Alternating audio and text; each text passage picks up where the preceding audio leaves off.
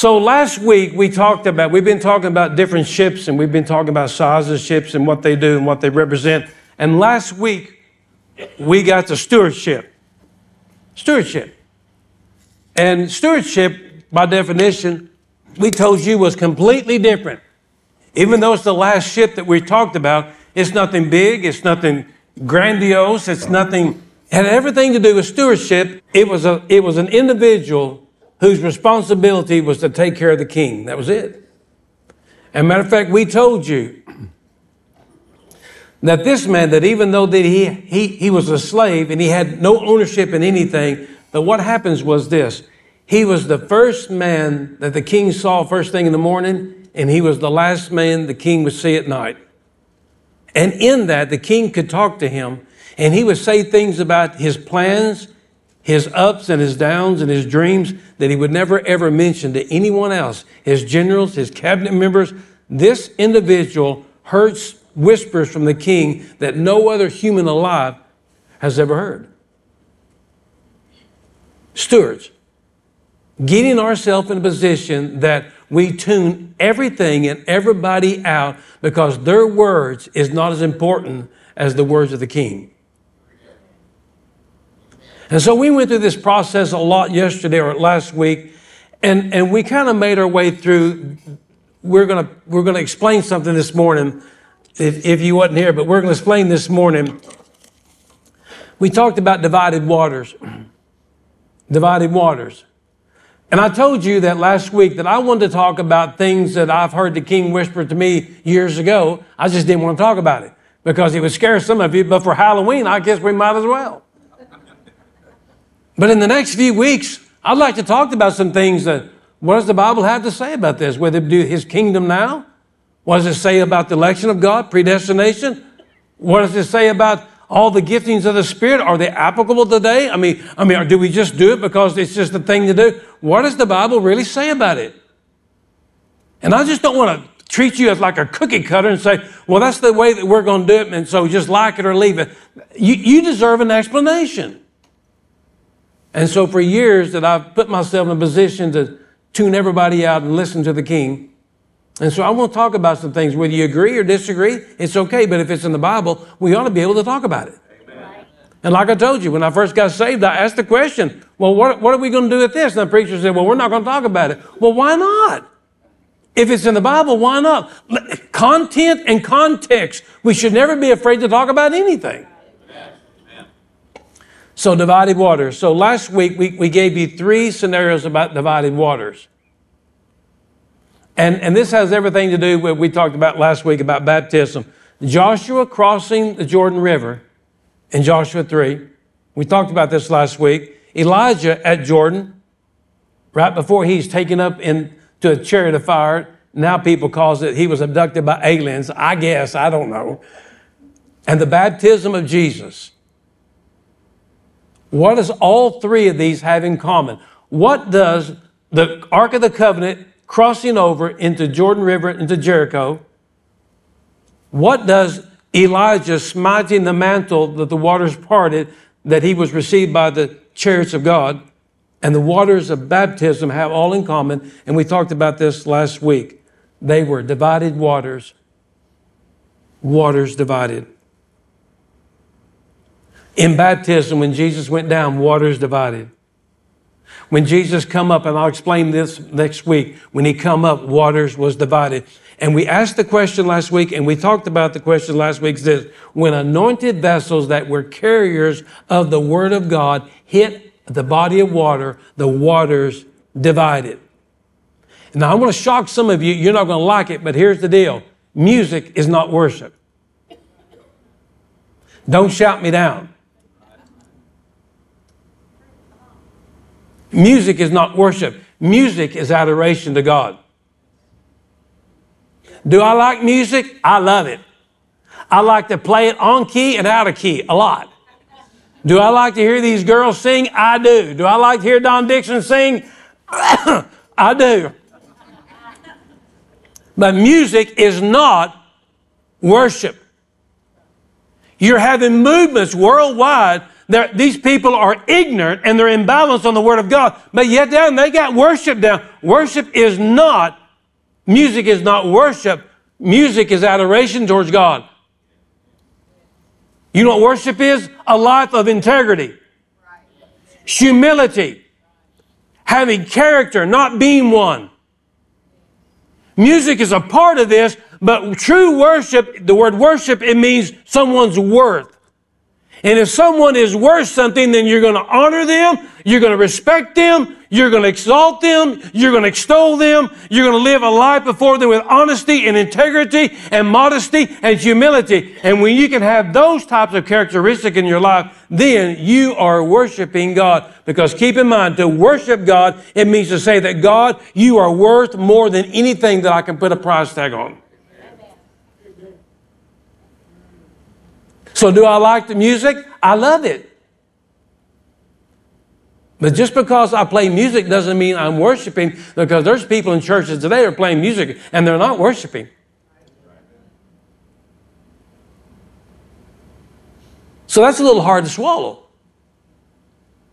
So the idea of this, for you to say, well, I go through life in these bodies of water, and I'm going to explain this, I, I'm going to explain this to you.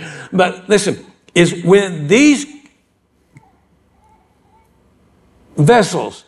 The Ark of the Covenant, what did it have in it? Aaron's rod. I'm going to explain this next week. The pot of manna and the Word of God. When, that, when the Word of God hit the waters, it parted. Mantle. When Elijah got on the backside of nowhere in disobedience, and God said, Come out, I want to talk to you. He said, I don't want to come out. He said, You better get out of here, I'll get you out. And he comes out there and God passes by and God begins to speak to him in a still, small voice. And what did he do? He wrapped himself up in a mantle. And when he wrapped himself up in a mantle because he couldn't stand to be in the presence of God or the word of God that God was speaking to him, that mantle carried the anointing of God. That mantle carried the word of God. And it carried it so much that when he got to Jordan River, he laid the mantle down and the water parted. The sons of the prophet, 50 of them stood on the banks and, you know, this is going to happen and this is going to happen. Oh, we got people everywhere, said, you know, from a distance telling what God's going to do. But one thing about it, the mantle carried the word of God. Here's the deal. When the word of God is spoken into your life, I don't care where you go and how long it's been since he spoke it to you, that word will never lose its authority in your life. Amen. Never. Because Isaiah 55 said, My word will not return what? Void. What will it do? It will accomplish what I sent it to do. So he took the mantle because the mantle, and I talked about this last week. The bear is the king of the forest, but he'll bypass the skunk any day of the week. He could kill that skunk with just one swat, but he chooses not to. Why? Because he'll carry the aroma of Estee Lauder number 29 in his fur for a long time. And like I told you last week, I'll tell you right now, if Big Dan there gets sprayed by a skunk last night, he don't have to tell us he got sprayed. We'll figure it out when he walks in the door. You don't have to tell everybody how powerful you are and how holy you are. Oh, we'll figure it out if you've been in the presence of God. And I'll never use shouting and screaming and running around the building as a spiritual thermometer indicator for your worshiping God. I want to see do you have integrity? Will you quit gossiping? Will you quit lying about other people? Will you become faithful and honest and humble and have humility and have character? Will you have these things? And if you have these things, it's a wonderful sign that you are worshiping God. Because if you don't, then you're putting your price tag of what you, your thoughts and your own belief above what God says. So basically, you're saying, have you ever tried to talk to somebody and they're not listening? And you're trying to explain to them, any school teachers here? Yeah. You know, they already know it. Teenagers, they already know it. And you're trying to tell them something, and they're going, oh, yeah, I know it. You know what they're doing? They're not honoring your wisdom because they already think they know it. That's sometimes the way we do at church. God is trying to say some things to us, but we go, oh, I already know that. So we're not honoring him. We're not, we're not giving him the benefit. So here's the deal. When every anointed vessel whether it be the Ark of the Covenant, had the word in it, the mantle had the word, and even the word himself incarnated in the flesh hit the waters, same Jordan River. When Jesus hit the water, the living word hit the water, what happened? The waters parted. So last week we talked about waters, the significance of waters. Waters divide. Waters divide continents from the people, and the culture, and civilization. In every one of these stories, these waters represented of somebody that is being divided from where God ultimately wants them to go. Okay? So we know that Joshua was supposed to go and take the promised land. So he had to divide the waters to get him from point A to point B. Elijah had to leave a natural state to get to the supernatural place, and yet he has not tasted death yet. So there was a body of water that kept him from reaching from this side to the next side. So what happened? The waters had to be divided. And Jesus, so there's now that it's a spiritual division. What's happened now in, in, in, Matthew, what's happened now when Jesus goes down, the waters are being divided because now then he's spiritually making a way that we can move from to the natural to the supernatural because of the divided waters of Jesus. So, waters represents something that was trying to keep me from reaching where God wanted me to be reached to salvation. So, Jesus, in baptism, he divided the waters because he was the Word. And something wonderfully and supernaturally happened. And we'll explain that today. Now, then, Joshua chapter 3, verse 17, we talked about last week, but I want to read this. This is the good old message Bible. And there they stood, those priests carrying the chest of the covenant, stood firmly planted on dry ground in the middle of the Jordan, while all of Israel crossed on dry ground. Say dry ground. And so finally, the whole nation was across Jordan, and not one wet foot. So, why is it that the Bible would go to great details to tell you that even in the times of Moses, now Moses didn't, did not have a, uh, the Word of God. Now some says that he hit the staff with that. We're not going to argue with that. Some say he raised the staff, and some say that it was both. We're not going to argue with that, but we're not going to speculate. We're going to just tell you exactly what Scripture says. So the Bible says that when they crossed, not one wet foot. Why is that important? Why is it very important for them to tell you that there was not one wet foot? Why is it so important, even with Moses and even here, that Israel crossed on dry ground? Because here's the deal while crossing from one side to the other, these people did not get bogged down. They didn't get spiritually stuck. Now, we all live here in Oklahoma, and we know what happens here when it rains about a quarter of an inch. We get stuck. We understand about red clay. We understand what it's like that when a little bit of rain comes and it's dry one day and, and, and, and, and now then the ground is soft. Spiritually minded, that crossing from one side of the Jordan to the next I don't know about you, but last year we talked about this at baptism. Who got baptized, baptized last year? Mark did? Well, that didn't work. Who else? That, that worked. Okay. When we stepped in the water, would you agree that the water was not dry under the water? We bogged down. And matter of fact, when we bogged down, that we was having trouble pulling our feet up out of the bottom of the lake. We were going down. So the reason why he's telling us here that the ground was dry because he wants you to know something that it was possible if he didn't do this that these people would get stuck crossing the body of the river. That's a miracle within itself. It's not only a miracle we talked about last week for the waters to part, but what a real miracle is, is that the, the, the ground was just as hard as concrete. Is it possible that you, as believers, I'm not even going to look, is anybody here beside me saved? Okay, thank you. Is it possible from, from point A to point B where God wants you to be? Is it possible you've got stuck?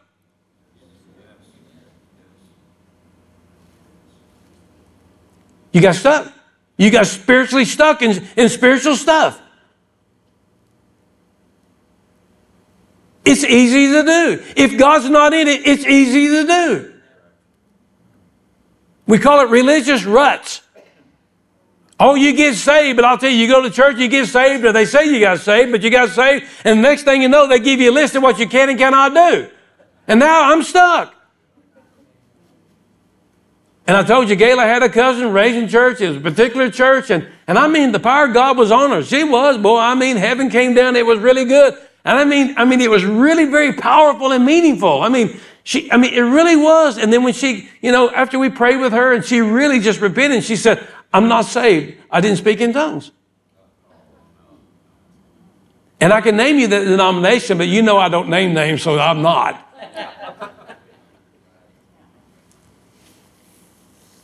You know I do name names. Anytime you believe that Jesus was taken to sin of earth and was molested, you're an idiot. Jesus Christ did not go to sin the earth and was molested for three days. it's almost saying like this. There's a news flash. There's a news flash. So you may say, well, boy, that's awful cold of you. Okay. It's like a news flash. Ladies and gentlemen, we break into your Kansas City Chiefs beating the Tampa Bay Buccaneers broadcast there's, there's been a, a massive killing on this block in Ardmore. Whole household with murder. Eyewitnesses was there. Be on the lookout. Now go back to your broadcast. Wouldn't it help if somebody told you what they look like? Yes. I mean, wouldn't that help if somebody said, hey, wait a minute, before we, we go back to the football game, this is what they look like, and the car they was driving, the clothes that were, wouldn't that help you a little bit? I mean, I mean, what good is a news bulletin that says, be on the lookout? Look out for what? For who? Can you give us a hint? Are you with me? And I don't care how big and how popular, and we're going to talk about this a little bit, but I'm going to tell you right now, if, if it's not in the Bible and we can't back it up, then let's, let's just call it what it is. It's either an error of doctrine or, or there's a false doctrine because we all can make mistakes, absolutely, but we need to be quick. And I'll tell you right now, I'm the first to tell you, if I've ever said anything that was not biblical, I've come back and said, listen, I was wrong about that. The Bible doesn't say that, and I just won't make it right to you. So I don't care how big and powerful and famous you are, Jesus Christ was never crucified, went to sin to earth, and was molested for three days by demons. And for you that said that's not their doctrine, you, you have no idea what you just said. You need to look it up. So we done went through all that. So you can get mad. I don't care. Who cares? Jesus Christ, on the third day, he rose from the dead, and immediately he was ushered into heaven, and there the coronation of his kingship was given. And on that day, on the third day, he become king not only of heaven and earth, but of all to come, see. And he's king in my heart now, and he's king right now. And I'm going to get the millennial reign, and it'll give you heartburn, but some of you will really like it.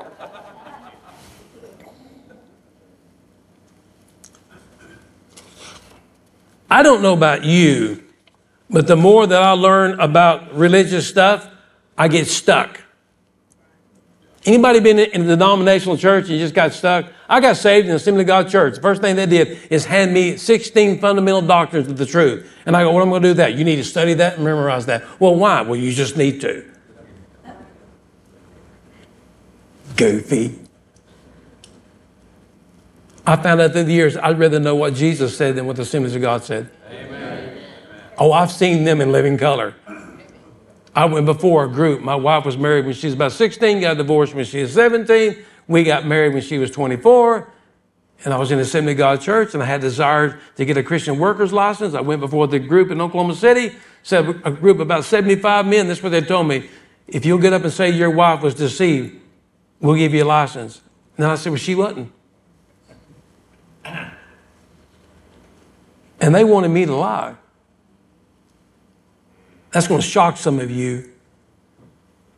And I had a wad of paper, she'll tell you. And I had no filter back then. Can you imagine?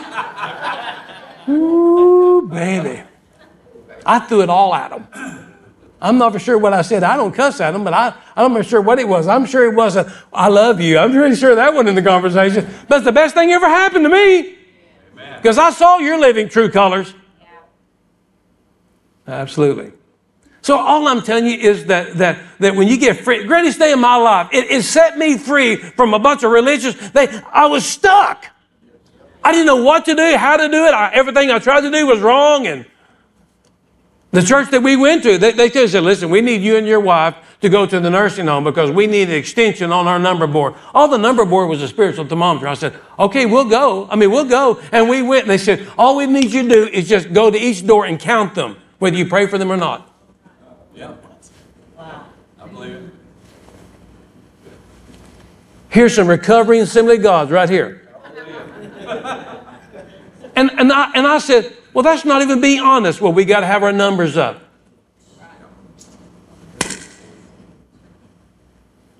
I said, I'm not doing it. We'll go and we'll pray and we'll talk to people, but I'm not bringing no numbers to you. See, I didn't play well with others back then. You know why? Because it wasn't right. It's a game. I was stuck in a rut. They were spiritually stuck in spiritual stuff. They were not, listen, they got in the middle of this thing and they couldn't go forward because they had bogged down in stuff. He's telling you that they went across on dry ground just like there was no water at all. God wants you to not only get there, but expedite how fast you can get there with safety and surety. He wants to take you from one point to the next. That's my job here, is to help you with a lot of hot air dry the ground out.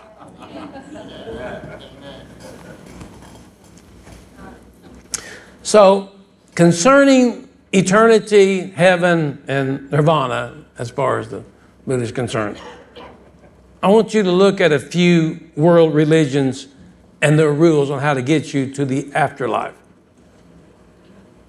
Because I'm going to tell you right now, if you come from a mainstream denominational church, more than likely you're stuck. You're stuck.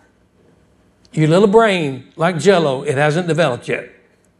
You're still stuck on gifts. You're still stuck on dietary foods. You're still stuck on hooping and hollering and shouting and water baptism. You're still stuck on all that stuff. You're, you're not, you have not crossed over into the fullness of where God wants you to be completely free. Take that makeup off, put it back on. Get that dress lengthened, shorten it. Long sleeve, short sleeve. No facial hair. All kinds of goofball rules. None of that stuff can save you. Right, right. All he'll do is get you stuck. And then, the, when, uh, and then when you're stuck, you're mad at everybody else because they're on the other side having a great time. Well, what are they so happy about? Because we're free in Christ and you're stuck. But you don't have to be stuck.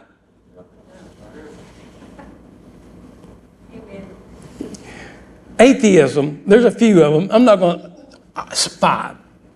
Atheism believes that there's no heaven or afterlife, so what's the use?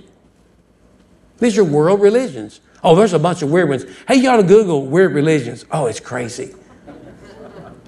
Everything from licking scabs and sores. And, oh, yeah, it's nuts. Oh, yeah, it's nuts. Really. Dissecting corpses and bur- Oh, yeah, you ought to read that. Not right now, please. Not right now. Not before you eat lunch. Baha'i is, is an Iranian religion that man wasn't born with a sin nature at all, so man doesn't need to be saved. Pretty good gig, I guess, if it's right. And it's not. Hinduism, salvation is, is reached when the worshiper is finally free from the cycle of reincarnation.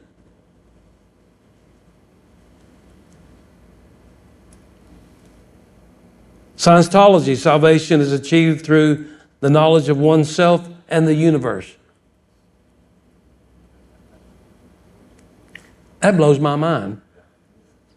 Unitarians or universalism, they are allowed and encouraged to believe anything that they like about the afterlife and how to get there. There's over a million gods to them, not yet to mention the Jehovah Witnesses, Mormonism, Catholicism, along with Church of Christ, the Methodists, the Baptists, the Pentecostals, and the list goes on and on. I call them the Church of Granola. There's nuts, fruits, and flakes in all of them.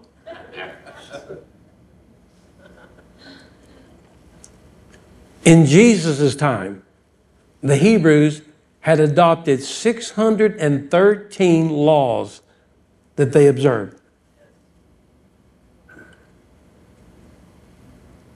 Now, there was more than that that was added along the way, but we're going to stick to 613 laws that the Hebrews observed. Now, let this sink in. Today, we got a movement, it's called the Hebrewistic movement. I don't want to be a Hebrewistic movement. I'm not a Hebrew, I'm a child of the living God. I don't want to go back and do Old Testament customs. I don't want to do any of that. So the Hebrews have adopted in Jesus' time 613, 365, which they take as their negative ones. So they adopted this as each day of the year there was a negative, don't do this. So it's giving the idea, Matthew, that each day you're going to do something, you're going to sin. So they had 365, the Hebrews, negative commandments. There was 248 positive ones. The number 248, they say, is the number of the bones and the organs in the body. I guess. This is where the Hebrews get all this. So they take, they take actual numbers that, that can be uh, associated with natural things and they liken it to laws. So 365 negative ones and 248 good ones. Who can keep up with 613? Not me. So you see now why the Hebrews are stuck. You see what now why religions are stuck in a rut. You see why all these religions that I told you they're, they're spiritually stuck because they're stuck somewhere from point A to point B. They're bogged down in stuff. Some of you that come from Assembly of God Church and Pentecostal Church, I understand. You think that we're the most boring thing you ever said through. Why? Pretty easy. Anybody here come from a Pentecostal background? Don't have to be ashamed. We're not going to pick you up. Boy, I'll tell you what, we had a piano player, and I'm telling you, we could fire that baby up. We could blow the smoke out of a church organ, and boy, we could run around. Look like a roadrunner chasing something. And if we didn't scream and holler and tear the wallpaper off the wall, we didn't have church. We didn't care if they preached or not, long as we could hoop and hout and shout. But when I left there, I left empty. And some of you come from, you know, we got a defibrillator on you. You come from a dead church. We don't know if you're alive or dead. One thing about it, you'll be the first one to go. If there is a rapture, the dead in Christ shall go first. But you go, I don't know. They raised their hands. I don't know. She sung the third verse. We, it wasn't on the program back there. I don't know. You're stuck. You're stuck. You're stuck on what this guy said. You're stuck on that teaching. You're stuck on what they thought about it. You're stuck. You're not enjoying the fullness of God. You have not yet reached the other side to the fullness of what God has for you because you're stuck in religion. You're bogged down in spiritual stuff. I'm not telling you you haven't left the launching pad. I'm just telling you you're stuck in the middle of this thing. And so that's why dry ground is so important that you can just kind of go from one side to the other and you're not going to get bogged down. I'm going to tell you right now, I'm not getting bogged down to anything or anybody. I'm kind of like Simon Peter. Lord, you bid me, bid me to come and I'm coming. These other 11, they can do what they want to. I'm coming. So don't get mad at me because I seem to be excited on fire about God just because you're stuck. Excuse me while I bypass you. I'll honk and wave going by. Bye bye. I mean, it ain't like you got a flat tire here. I mean, you choose to do this way. Well, I don't know. As a boy, I was taught this way. I understand. But the Apostle Paul said, when I was a boy, when I was a child, I did childish things, but now I'm a man. I'm going to do grown up things. So I understand. I understand. It, it depends which denomination you come out of. I understand. But here's the deal. It don't matter what denomination you come out of, if the Word of God is being taught and preached and explained, it's all we need. Because one day the electricity will go out and the piano will go out and the guitars, all the strings will die out, and all we have left is just our voices and our hearts and mind to absorb everything that the King of Glory is saying to us. So I just choose not to be bogged down. Oh, you don't have to get mad about it. So the Hebrews were bogged down. Isn't that what Jesus said in Matthew 11? Come unto me. It's, it's a play of words. You've heard me talk about this. It's like this come to me.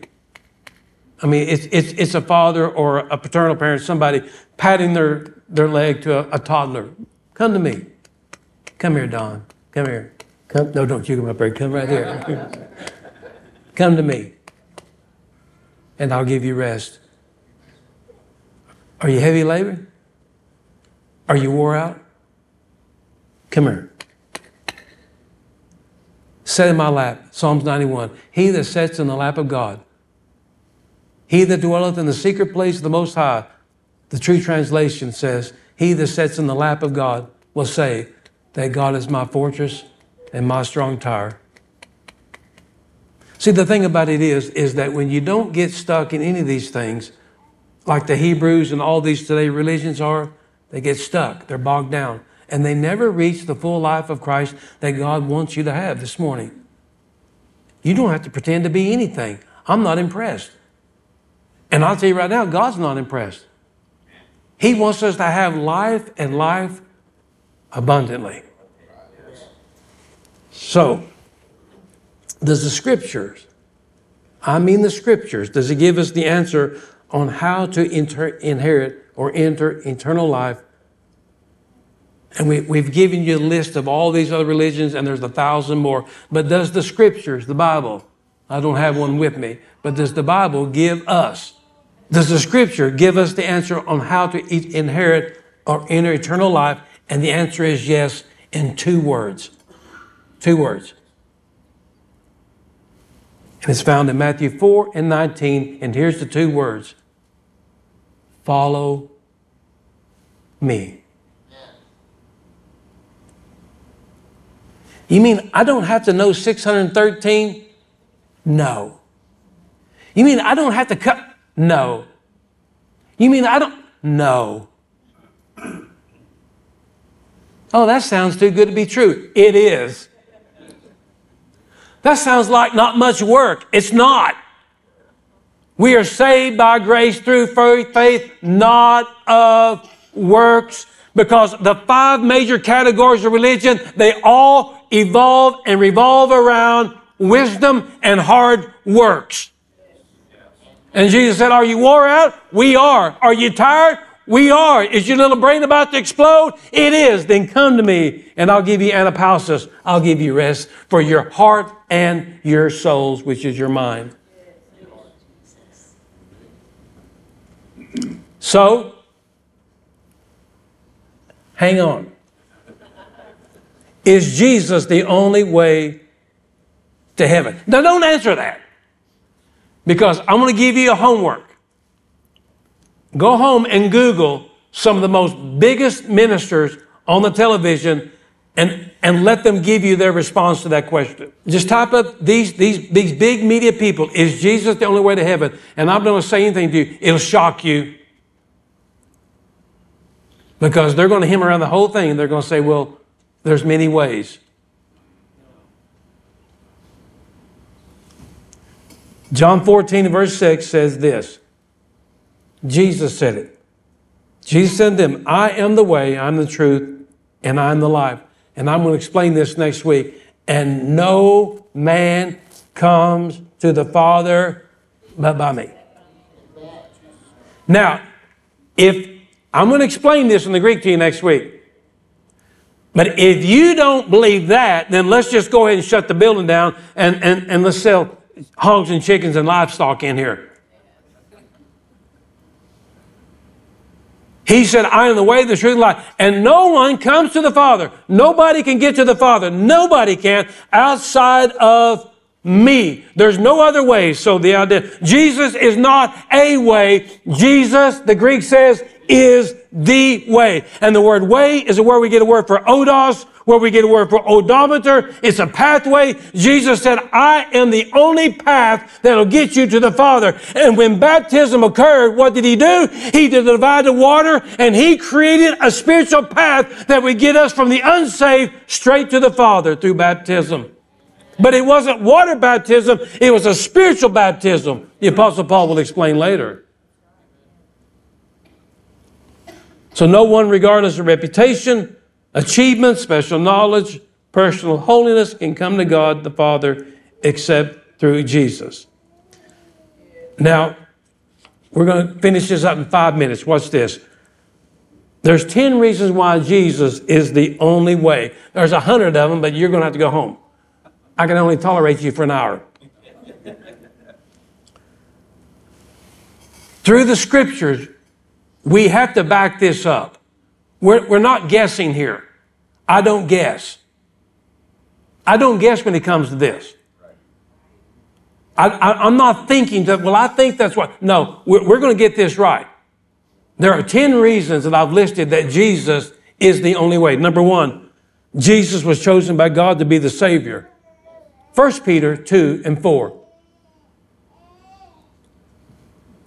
Number two, Jesus is the only one to have come down from heaven and returned there.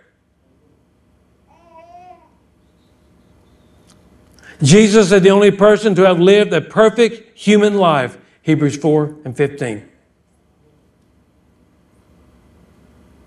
Number four, Jesus is the only sacrifice for sin. 1 John 2 and 2 and Hebrews 10 and 26. Number five, Jesus alone, that he fulfilled the law of the prophets, Matthew 7, excuse me, Matthew 5 and 17. Number six, Jesus alone conquered death forever, Hebrews 2, 14 and 15. Number seven, Jesus is the only mediator between God and man, 1 Timothy 2 and 5. Number eight, Jesus is the only one who God has exalted to the highest place. Philippians 2 and 9. Number nine, Jesus promised that he would believe, those that would believe in him would have eternal life. St. John chapter 3, 14 and 15. And number 10, salvation is found in no one else, for there is no other name under heaven given to mankind by which we must be saved. Acts 4 and 12.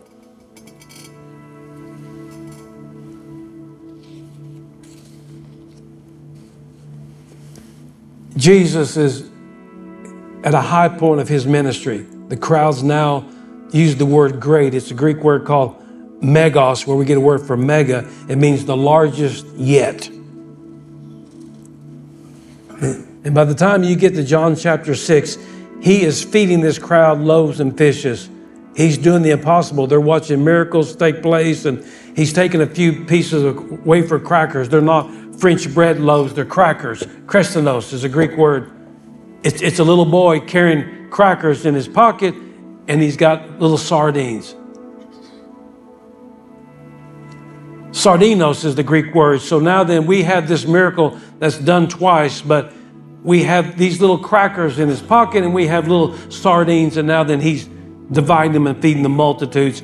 And, and the crowd is just being overwhelmed by what's going on. Oh, they're, they're, they're inviting people to come. Oh, you ought to see, you ought to see what he's doing. And, and after this display of a great miracle that only that he can do, and the crowds is so great that people are pushing, shoving to get to see him, and Jesus does the unthinkable.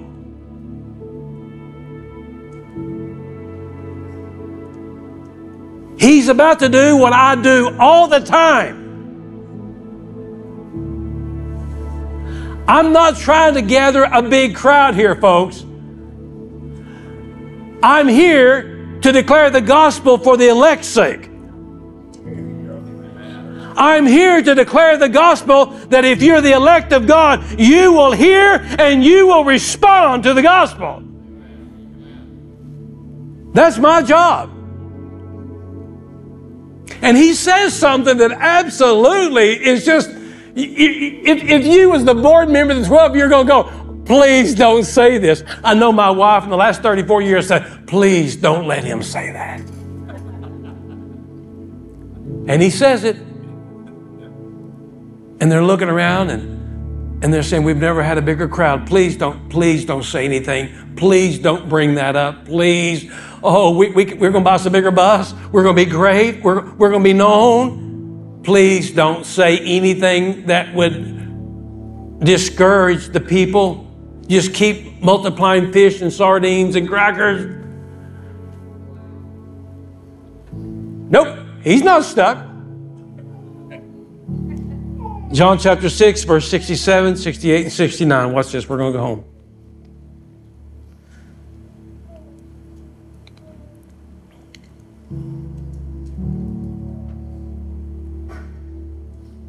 He says in verse 64, don't go there. Jesus said, by the way, I wanted to tell all y'all here, can everybody hear me out there? They go, yes. Y'all quieten down. He's fixing to say something very great.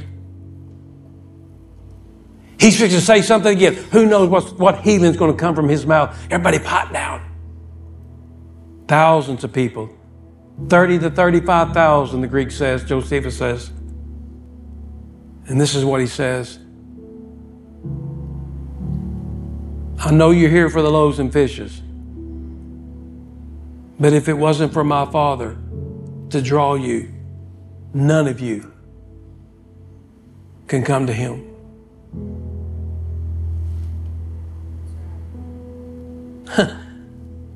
and you talk about quiet.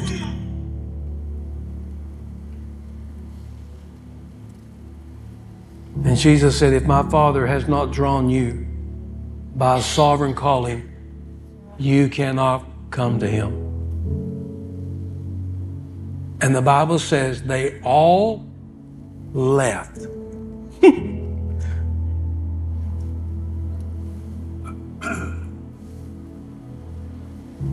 we sure wouldn't want Jesus speaking in our church.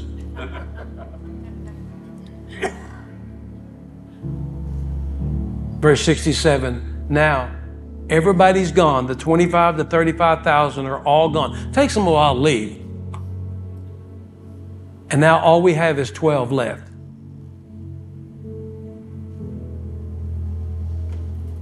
And I'm sure what the 12 is saying, they go, Oh, I told you. You blew it. We had a good thing going.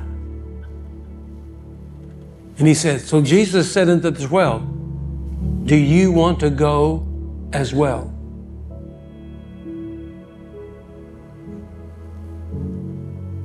Verse 68. And Simon Peter answered him, Lord, to whom shall we go? You have the words of eternal life. And we have believed and we have come to know that you are the Holy One of God.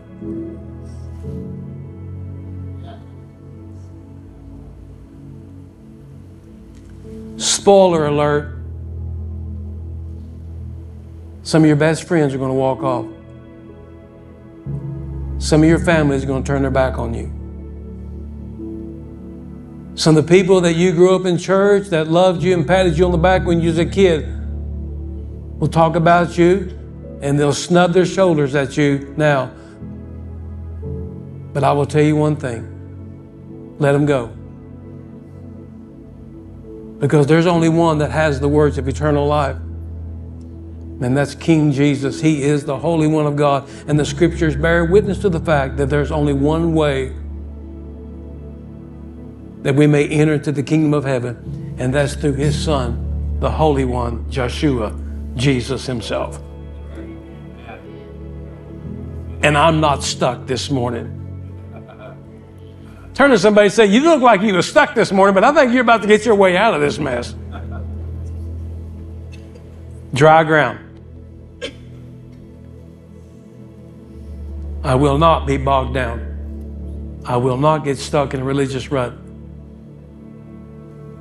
So this morning, as we begin our journey across the dry ground, I want to explain to you some things next week that I think is very important, dealing with the contents of the ark and the mantle. And I might as well because I told you I would. Long time ago, I've been saved less than a year. The Holy Spirit um, once again told me, I'll never let you get bogged down. And I had no idea what he's talking about. And it took me a while to get educated, and I figured out what he's talking about. I will not let you get stuck from one point to the next. Only He has the words of eternal life. This morning, Father, we just give you thanks for not only the redemptive work of Christ, but, but the redemptive work of Christ through his shed blood. And that dreadful night where there was a miscarriage of justice, that night where he was beaten and scorned and laughed at, that dreadful day that he hung upon a cross suspended between heaven and earth and he took his last breath, those three days that he laid in a tomb, but he did not remain there. That God, you raised him by the Spirit, and that that same Spirit that raised Jesus from the dead dwells in us today. It's going to quicken my mortal body. It'll make me fully alive. It's going to hit a nerve. And every time the name of Jesus is mentioned, it hits a quick in my life. I jump. It hits a live nerve in me to let me know that there's more than just a spiritual formula and a religious ceremony that I've got to go through. It is the actual person of Christ living in us. There's some people here this morning, Father, in great honesty, that they're just stuck. They belong to you, they're just stuck in a rut. They've had doctrines crammed down their throat, they've had all these rules. It's a backpack they've been carrying, and they look like they've been carrying. We're not pack mules, Father, we are sheep. Sheep has never been designed to carry anything. So this morning, I would just ask you to do the impossible. Not only have you separated and divided the waters, that you made a way that we may cross from the natural side of sin to the supernatural of the holiness of God. But you've almost, you've also have made it possible that we can walk on dry ground. That we're not going to get bogged down. I'm not going to get stuck.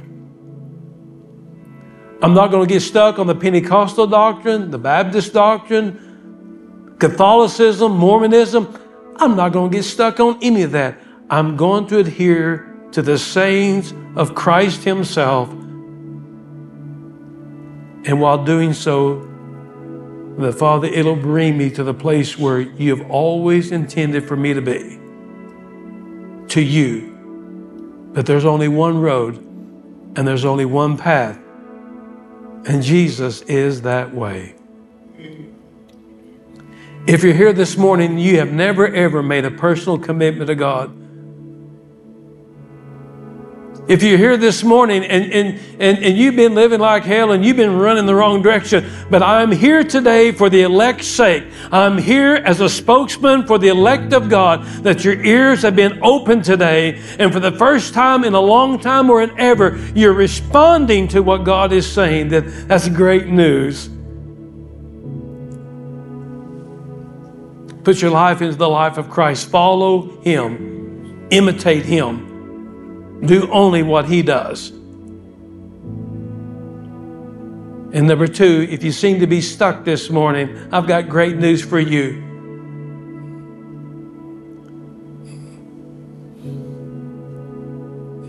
That God is going to pull you from the, the miry clay, as Jeremiah said, and He's going to set you upon a solid foundation, and you won't get bogged down anymore by religious stuff. Jesus is the way. Father, for those that are not here this morning, maybe for those that are sitting alone in a car driving down the road, they've lost their home, they've lost their marriage, they're losing their, their finances. I would pray, whomever they may be, you know who they are, would you just speak to their heart and call them?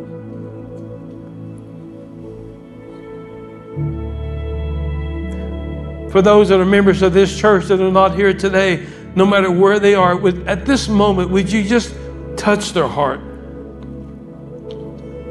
Would you just do something supernatural to them to let them know that you're still working in their life? And we are going to do our very best to provide a place of worship and adoration that they can follow you without being stuck again.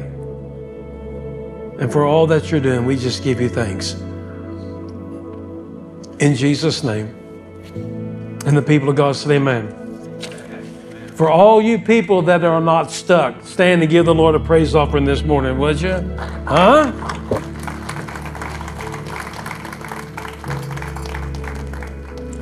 I don't know about you, but it's a great feeling not to be stuck. You know, I say this a lot before your communion service come that raising your hand why we do it and we do certain things, but I've always likened to my grandchildren.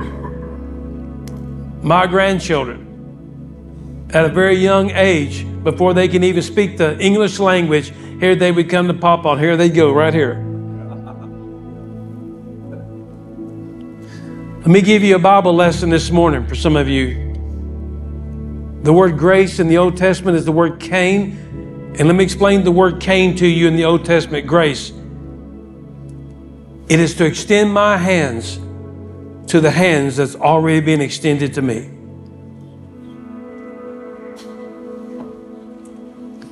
And I will tell you what, there's not a grandchild or a child in this place that at a very young age would come to me and raise their hands towards me that I would ever turn my back on them. I would never do that. I would always reach down and receive the hands that was being lifted to me. That's your father. I told Gayla yesterday, I'm thankful for my days of disappointments. I'm thankful for my Judas Iscariot in my life.